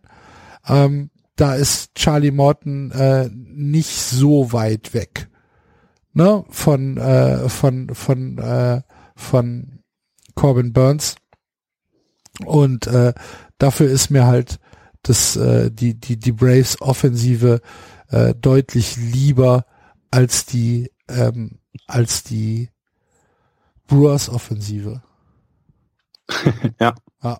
Ja, aber trotzdem eine spannende Serie, ne, finde ich, weil Klar. das so, so offen, finde ich. Es ist nicht so eindeutig, es ist sehr offen und das macht, das macht so eine Playoff-Serie ja auch aus, ne? Ja. Klar, klar, klar. Also ich es wird eh geil. ja, die Player, ich freue mich voll auf die Playoffs. Playoffs ist nochmal eine ganz andere Intensität. Ja, klar, ohne Frage. Das stimmt. Intensität ist natürlich ein hervorragendes Stichwort, um auf die letzte Division zu sprechen zu kommen, um auf den letzten Divisionssieger zu sprechen bekommen und um auf eine Division zu sprechen zu kommen, die ja also wie kann man es absurd nennen? Du hast es ja genannt, ja. du hast es, äh, äh, was, du hast es äh, absurd genannt, was da passiert. Was, was da passiert ist in diesem Jahr, ist etwas, ähm, womit man A nicht rechnen konnte und B, was in, in, vom Niveau her derart abgehoben ist, dass man wirklich zweimal hingucken muss. Die National League West wird gewonnen von den San Francisco Giants. 107 Siege haben sie am Ende und damit ein Spiel mehr gewonnen als die Dodgers aus Los Angeles, die mit 106 gewonnenen Siegen mit einer Winning Percentage von 6,54 und einem Run Differential von plus 269 ins Wildcard Game müssen. 830 gescorte Runs sind auch weit oben mit dabei in der gesamten 561 Liga. haben sie nur bekommen. Haben sie bekommen. ja, eins, eins von zwei Teams, die äh, unter 600 Runs bekommen haben. Das zweite Team sind natürlich die San Francisco Giants. Ja, ja. Das ist ja. Es ist, es ist, also diese, diese Division und wenn man es jetzt wirklich auf einen Klimax zuspitzen will, dann ist der September ja nochmal was ganz anderes als der Rest des Jahres. Was im September in den letzten zwei Wochen da nochmal passiert ist, das kannst du ja niemandem erklären. Ja, ich, ich frage mich jetzt, die ganze Zeit frage ich mich, wie fühlt, wie, wie fühlt man sich jetzt eigentlich als Dodgers-Fan? Denn ne, du, du hast mit 106 Siegen, ich habe mir das extra rausgesucht, die Los Angeles äh, äh, Dodgers hatten äh, im Jahr 2019 106 Siege bekommen und waren damit absoluter ähm, Erster in der Liga, in der, also in der eigenen Division und auch in der Liga das beste Team. Sie hatten dann 2017 104 Siege. Und dann dauert es ganz, ganz lange, bis du überhaupt 100 Siege hattest. Also wir haben es dann 74 nochmal mit 102 Siegen. Ähm, dann äh, müssen wir schon zurück nach Brooklyn gehen. 1953 hatten sie mal 105 Siege. Also die Dodgers in, den, in dem letzten Jahrzehnt, also in den Jahren 2010 bis 2020, waren ja sowieso schon immer gut. Jetzt spielst du wieder eine rekordverdächtige Saison ähm, wie 2019 und bist nur Zweiter. Ja das ist so, das ist so absurd. Also nee, mit absurd kannst du es gar nicht erklären. Das ist doch, also wäre es andersrum, wäre ich jetzt ein Giants-Fan, ich weiß nicht, ob ich mich über 106 Siege freuen könnte, wenn ich dann nur Zweiter Florian, wäre. wir haben, das wir haben die letzten drei Wochen äh, deine WhatsApp-Nachrichten gelesen, Andreas und ich. ich. Es ist, also, äh, also um noch auch noch mal, was da gerade passiert ist. Ne? Also das letzte Mal, dass die Dodgers nicht ähm, die National League West gewonnen haben, war 2012. Danach haben sie jedes Jahr die National League West gewonnen. Sie sind in den letzten äh, vier Jahren, sind sie dreimal in die World Series gekommen und haben sie eben auch einmal gewonnen. Nämlich letztes Jahr. Ähm, das ist ein Team, was über die letzten zehn Jahre Baseball in der National League und vor allem ja im Westen dominiert hat. Mhm. Und genau das, was, was man von ihnen verlangt hat in diesem Jahr, dass sie wieder dominieren, das haben sie an den Tag gelegt. Also sie haben es wieder geschafft, eine, eine Saison zu spielen, die außerirdisch gut ist. Also es gibt wenig Teams, die so eine gute Saison spielen über das ganze Jahr weg. Ähm, sieben Spiele nur im September verloren, sechs nur im August. Sie haben den Juli, das, da, da waren sie das einzige Mal, dass sie keinen richtig guten Rekord hatten. Im Juli waren sie bei 14-12. Da würden andere Teams für töten. Kein richtig guter Rekord? 14-12? Na, also das war ihr schlechtester Rekord in, ah. in, der gesamten Saison. Das war der Juli und ähm, du hast gerade haben sie die Division verloren. Genau, ja, vermutlich. Ja. Es gab eine kleine Schwächephase, also gerade der Anfang 16-11, das ist immer noch super. Da haben sie so ein bisschen ähm, geschwächelt gehabt, da haben die Giants einen kleinen Vorsprung aufgebaut und ähm, ich glaube, irgendwie war das in diesem Jahr die letzte, also ne, also wir haben, es gibt ja immer diese Statistiken, die Dodgers haben in den letzten äh, 30 Spielen oder 45 Spielen nur drei verloren, aber haben leider auch kein Spiel auf die Giants aufgeholt, weil die auch nur drei Spiele verloren haben. Also es ist ja, die sind ja im Gleichtakt durch diese durch diese Saison gegangen. Hattest du nicht die Und, Statistik geschickt mit den äh, mit den Siegen nach All-Star Break? Ja, ich glaube, ich hatte das auch. Das war auch absurd hoch. Ja wo, wo ich glaube, die Statistik war, die Dodgers hatten die beste zweite Jahreshälfte in ihrer Franchise. Genau. Und haben kein Spiel aufgeholt auf die, Gen auf die Giants. Genau. Und das. da denkst du, okay. Also das ist jetzt die Sicht der Dodgers, die, und ich, ich gratuliere denen auch, weil die haben wirklich eine, eine absurd wie gute Saison gespielt. Wie gönnerhaft. Das kann ich, kann ich gut, ich kann gut gönnen.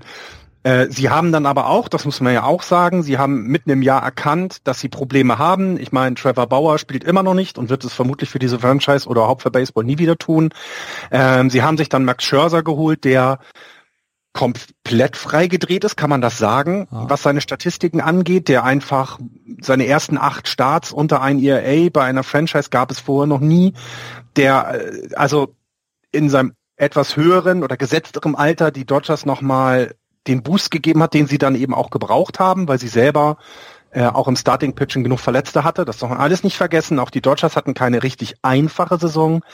Wir haben diese ähm, Phase gehabt, wo sie etwas mehr Spiele gegen die Giants gespielt haben und Mookie Betts, ja, wurde nicht auf die Injured List gesetzt, hat aber auch nicht gespielt, dass er zur Not noch einen Pinch-Hit at Bat kriegen kann.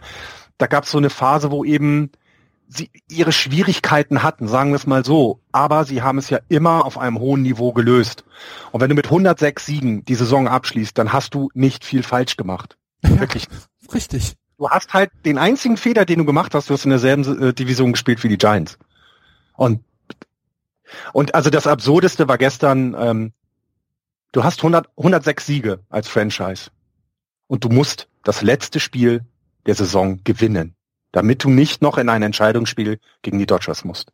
Hm. Das, also, ich habe das den ganzen Tag in meinem Kopf lief das die ganze Tag so als Hintergrundgeräusch. Du musst heute Abend gewinnen, weil, und das muss man auch sagen, auch die Giants und äh, Dodgers haben ja 19 Spiele gegeneinander.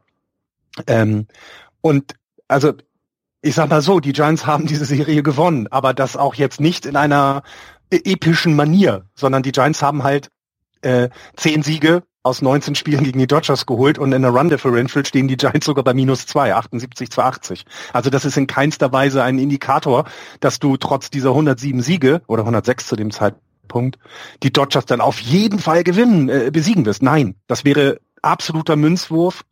Und ähm, ich meine, die, äh, die Giants haben es aber ja auch immer gezeigt dieses Jahr, dass sie gewinnen, dass sie Spiele gewinnen können und dass sie es auch wollen. Und als denn das Spiel losging gegen die Padres, war es relativ schnell klar, dass das keine hohe Niederlage wird, weil wir dann doch im dritten Inning dann irgendwie drei, vier und dann fünf eins geführt haben und dann hat auch noch unser Starting Pitcher einen Home Run, seinen allerersten Home Run in seiner Karriere geschlagen und dann merktest du schon, okay, das ist durch. Wir haben es geschafft. Ähm, hast gegen ein Padres-Team verloren, wo du gemerkt hast, dass da nichts mehr ist. Also wie, wie sagt man immer so, kein, keine Ehrenmänner, sondern die waren gebrochen. Aber das schon länger anscheinend. Also dieses Team da muss man mal gucken, was mit den nächsten Jahren da ist. Das sollten wir vielleicht auch in den nächsten Sendungen nach den Playoffs nochmal versuchen zu analysieren. Aber es war halt geil und die Dodgers haben ihm auch gezeigt, nee, ist egal. Ne? Sie lagen hinten gegen die Brewers und dann irgendwann drehen sie auf und gewinnen eben auch ihr letztes Spiel. Ja, also es ist eben, es ist eben faszinierend und jetzt kommt eine Playoff, jetzt spielen sie. Ich bin sehr froh, dass ich nicht ein Spiel gegen die Cardinals spielen muss. Das muss ich ehrlich sagen. Das ist, das wäre das, das ist meine größte Angst gewesen, jetzt die letzten Wochen, dass die Giants eben in die, dieses Wildcard-Spiel gegen die Cardinals müssen, denn die Cardinals sind derzeit, also sie sind nicht stärker als die Giants oder Dodgers über die ganze Saison, ja klar, aber derzeit haben die ein Selbstvertrauen, das kannst du nicht mehr in irgendwelchen Skalen messen. Das ist äh, unmessbar groß und ähm, dann mit dieser Selbstverständlichkeit, dass sie halt auch die Cardinals sind, gehen die in dieses letzte Spiel. Ähm, die äh, glücklicherweise für die Dodgers-Fans als Beruhigung, äh, die Serie haben sie 4 zu 3 gewonnen äh, gegen die Cardinals. Also das ist vielleicht ein positiver Vermerk. Ja, und jetzt hast du 100 Siege, 107 Siege, das ist äh, Franchise-Record. Die Giants hatten noch nie mehr Siege. Ähm, sie hatten auch mal 106, aber da musst du auch schon wieder Richtung New York wandern. Ähm, ja, und es ist das erste Mal. Wir haben jetzt die Phalanx der Dodgers in diesem Jahr gebrochen. Also neun neunmal hintereinander die National League West zu gewinnen, das schaffst du auch nicht einfach so. Und die Giants haben es dieses Jahr geschafft, ähm, das zu durchbrechen mit einer Saison, die ich niemals vergessen werde, ehrlich nicht. Das wird, das ist egal, was jetzt passiert. Das ist das absolut Beste, was ich je gesehen habe von einem Team über eine reguläre Saison. Das, wir schlagen Home Runs, obwohl wir keinen Spieler haben, der 70 Home Runs schlägt so wie mit Barry Bonds damals. Ähm, es kommen, wir haben jetzt, glaube ich, den 18. Pinch-Hit Home Run, gesch Home Run geschlagen. Ich meine, es wären jetzt 18 oder sogar 19 damit ein MLB-Rekord geschlagen. Also dieses Team ist, ist mir so ans Herz gewachsen und mit allen Ups und Downs, die wir hatten, ist es einfach toll. Und ich bin mega froh, diese Saison so mit euch auch begleitet zu haben. Das war richtig spaßig. Und jetzt geht alles auf Null und wir warten auf den Sieger aus dem Spiel am Mittwoch. Ne, die spielen dann am Mittwoch gegeneinander, Mittwoch auf Donnerstag.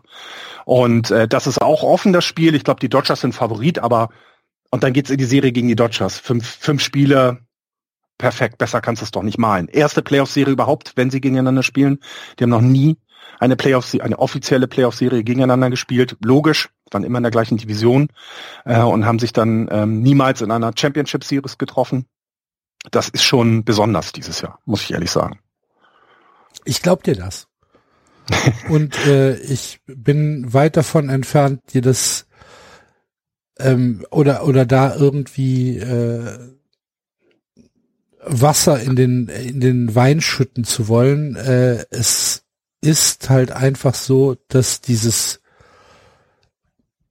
dass dieses gesamte Konstrukt äh, National League West auf eine Art und Weise absurd ist, dass man wirklich äh, nicht mehr hinterherkommt. Weil, wenn du dir jetzt anguckst, wir hatten ja auch die Padres lange auf dem Zettel. Ja. ja. Und haben ja auch bei den Padres etwas gesehen, was so absolut außergewöhnlich ist, nämlich einen Meltdown ohne Gleichen. Ähm, ja. Wo man wirklich auch mal überlegen muss, wow, was ist da passiert?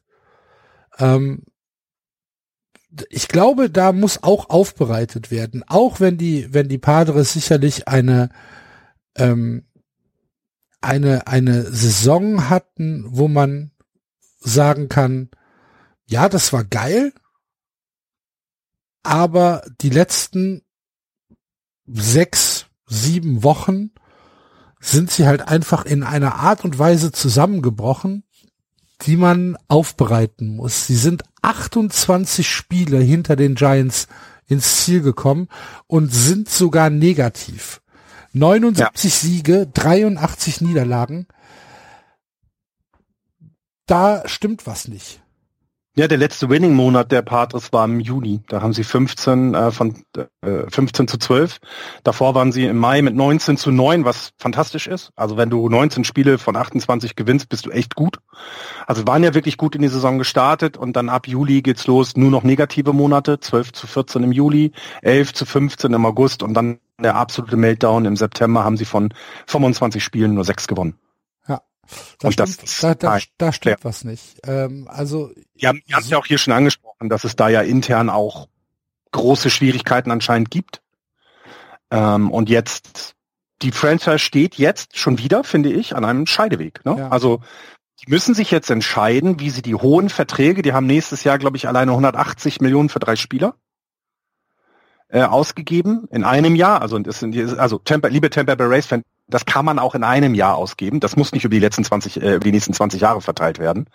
Ähm, und haben mit, mit Machado einen erfahrenen Spieler, mit Tatis Jr. einen jungen Spieler, die die Franchise tragen werden in den nächsten fünf Jahren. Aber das reicht anscheinend nicht. Irgendwas muss da komplett sich ändern, denn also so ein Meltdown haben wir selten live erlebt, das finde ich auch. Ja. Ja, ich bin, ich bin äh, tatsächlich gespannt, was da, äh, was da passiert, weil ich, ja, ich, ich kann es mir auch nicht wirklich, nicht wirklich erklären. Dafür bin ich halt einfach zu weit weg. Aber irgendwas äh, muss auf jeden Fall passieren bei den, bei den Padres. Äh, sonst haben wir da eventuell in den nächsten Jahren ein, äh, ja, ein Problem, das wir jetzt noch gar nicht abschätzen können. Müssen wir schauen. Gut. Damit haben wir also die Playoffs hinter uns gebracht. Eine Sache habe ich noch, Florian. Das äh, Commissioners Office hat gestern bekannt gegeben, dass die ähm, Saison trotz allen Bemühungen das Spiel schneller und attraktiver zu gestalten. Ähm, die Saison war mit der längsten äh, Spieldauer mhm. in der Geschichte der MLB. Auf alle Spiele gerechnet drei Stunden zehn Minuten. Ja, ich habe gestern habe ich das Spiel, äh, ich habe ja mehrere Spiele nebenbei verfolgt und ich hatte dieses eine At-Bat von Ryan Zimmerman, ich weiß jetzt nicht, welches der Pitcher der Red Sox war, äh, wo ich quasi nebenbei noch auf meinem großen Bildschirm das Giants-Spiel gesehen habe. Ach, der Sale war es noch, okay. Ja, aber Bases Loaded war das, glaube ich, genau das At-Bat. Ähm, ähm, das heißt, es, es ist da eine Minute lang nichts passiert. Äh, wir hatten es im Giants-Spiel selber, dass der Nilsson Lamette äh, die Zeichen nicht verstanden hat ähm, und immer auf den Zettel gucken musste. Das heißt, auch da zwischen den einzelnen Pitches viel zu viel Zeit vergangen ist. Ähm, und für mich ist das egal, also weil ich kenne Baseball ja nur so und ich bin es gewohnt, aber ich kann mir sehr gut vorstellen, dass es ein großes Problem ist, ähm, dass der den Menschen beizubringen, die neu dazukommen, dass du dich da vier Stunden hinsetzen musst und das in Ruhe gucken musst. Dafür ist heute ist, ist das, glaube ich, alles nicht mehr ausgelegt, was heute so drumherum passiert.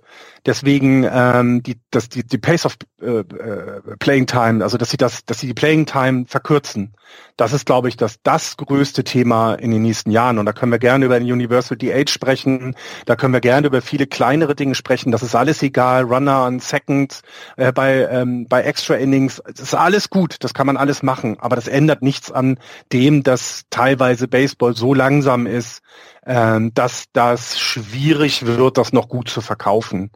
Und ja, drei Stunden zehn finde ich als Durchschnitt krass, muss ich ehrlich gestehen. Ähm, ich bin mal gespannt, was die nächsten Jahre passiert. Ähm, vielleicht, also ich habe ein, zwei Pitcher gesehen und das wird ja auch aus den Minor Leagues jetzt erst hochkommen. Dort gibt es ja in den, ich glaube, Single A oder Low A gibt es ja schon eine Pitching Clock. Damit fangen sie also langsam an, weil das wird auch schwierig sein, das auf einmal umzustellen, dass die Pitcher weniger Zeit bekommen.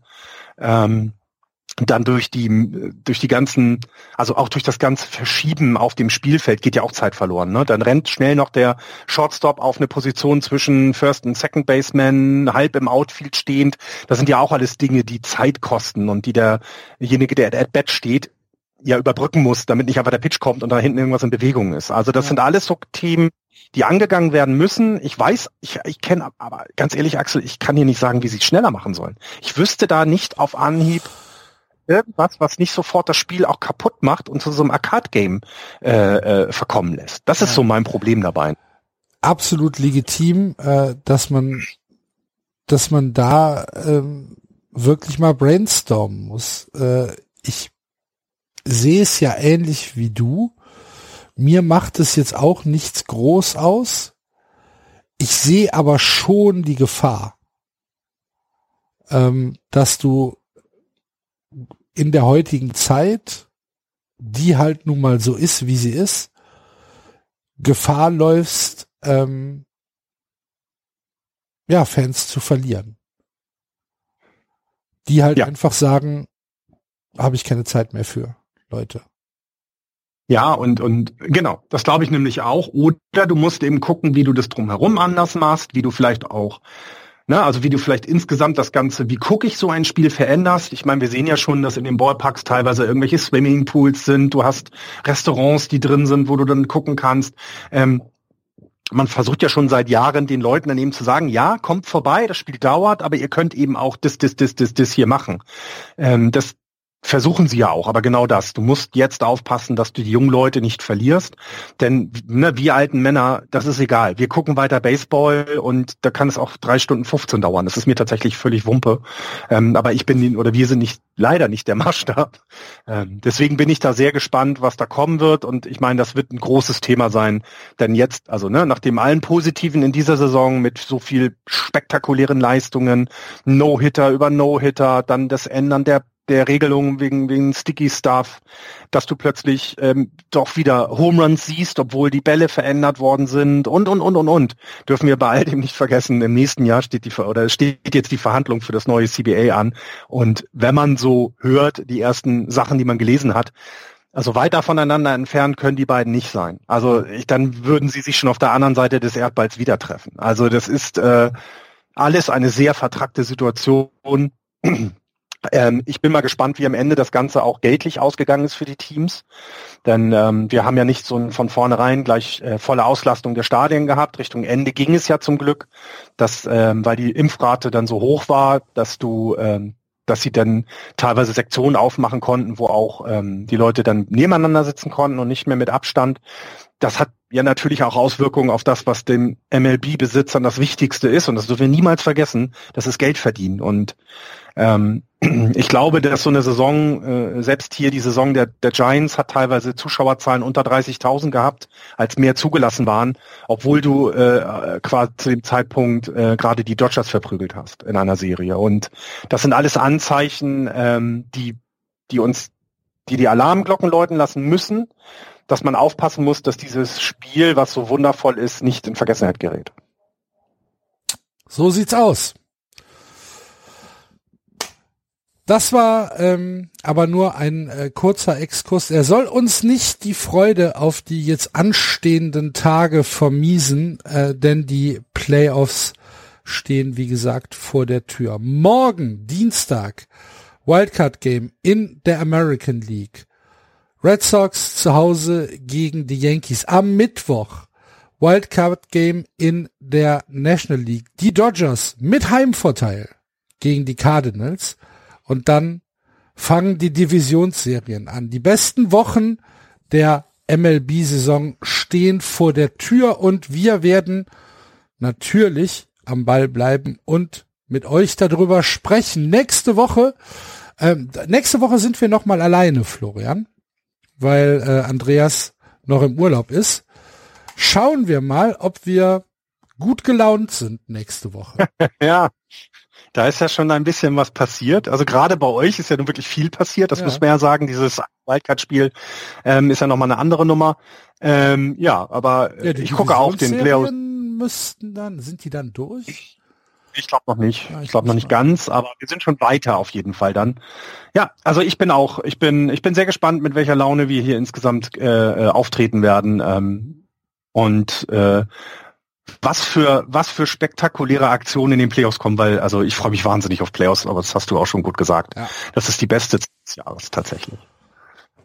Gut, also wir hören uns nächste Woche wieder. Wir müssen mal gucken, ob es Montag wird oder Dienstag. Das entscheiden wir dann, ähm, wie die Serien sich entwickeln. Und mhm. ähm, ja, das war's für diese Woche von Just Baseball. Vielen Dank fürs Zuhören. Vielen Dank an all unsere Unterstützer, die uns auf Steady einen Kaffee ausgeben. Das freut uns sehr, wenn dir Just Baseball gefällt und du sagst, ich möchte auch mal was in die Kaffeekasse tun. Auf justbaseball.de gibt's unten rechts einen Steady-Button. Dort kannst auch du uns unterstützen. Vielen Dank, dass du das in Erwägung ziehst. Und wie gesagt, vielen Dank an all die Leute, die das schon machen. Ansonsten Kommentare, Anregungen, Kritik, wie immer.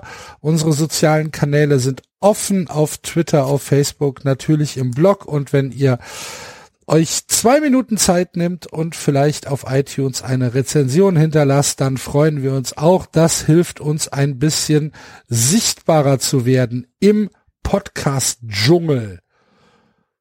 Das war's für diese Woche. Vielen Dank fürs Zuhören noch einmal.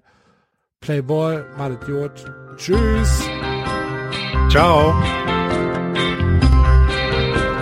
Das war Just Baseball. Ihr findet uns auf justbaseball.de bei Facebook, bei Twitter und natürlich bei iTunes.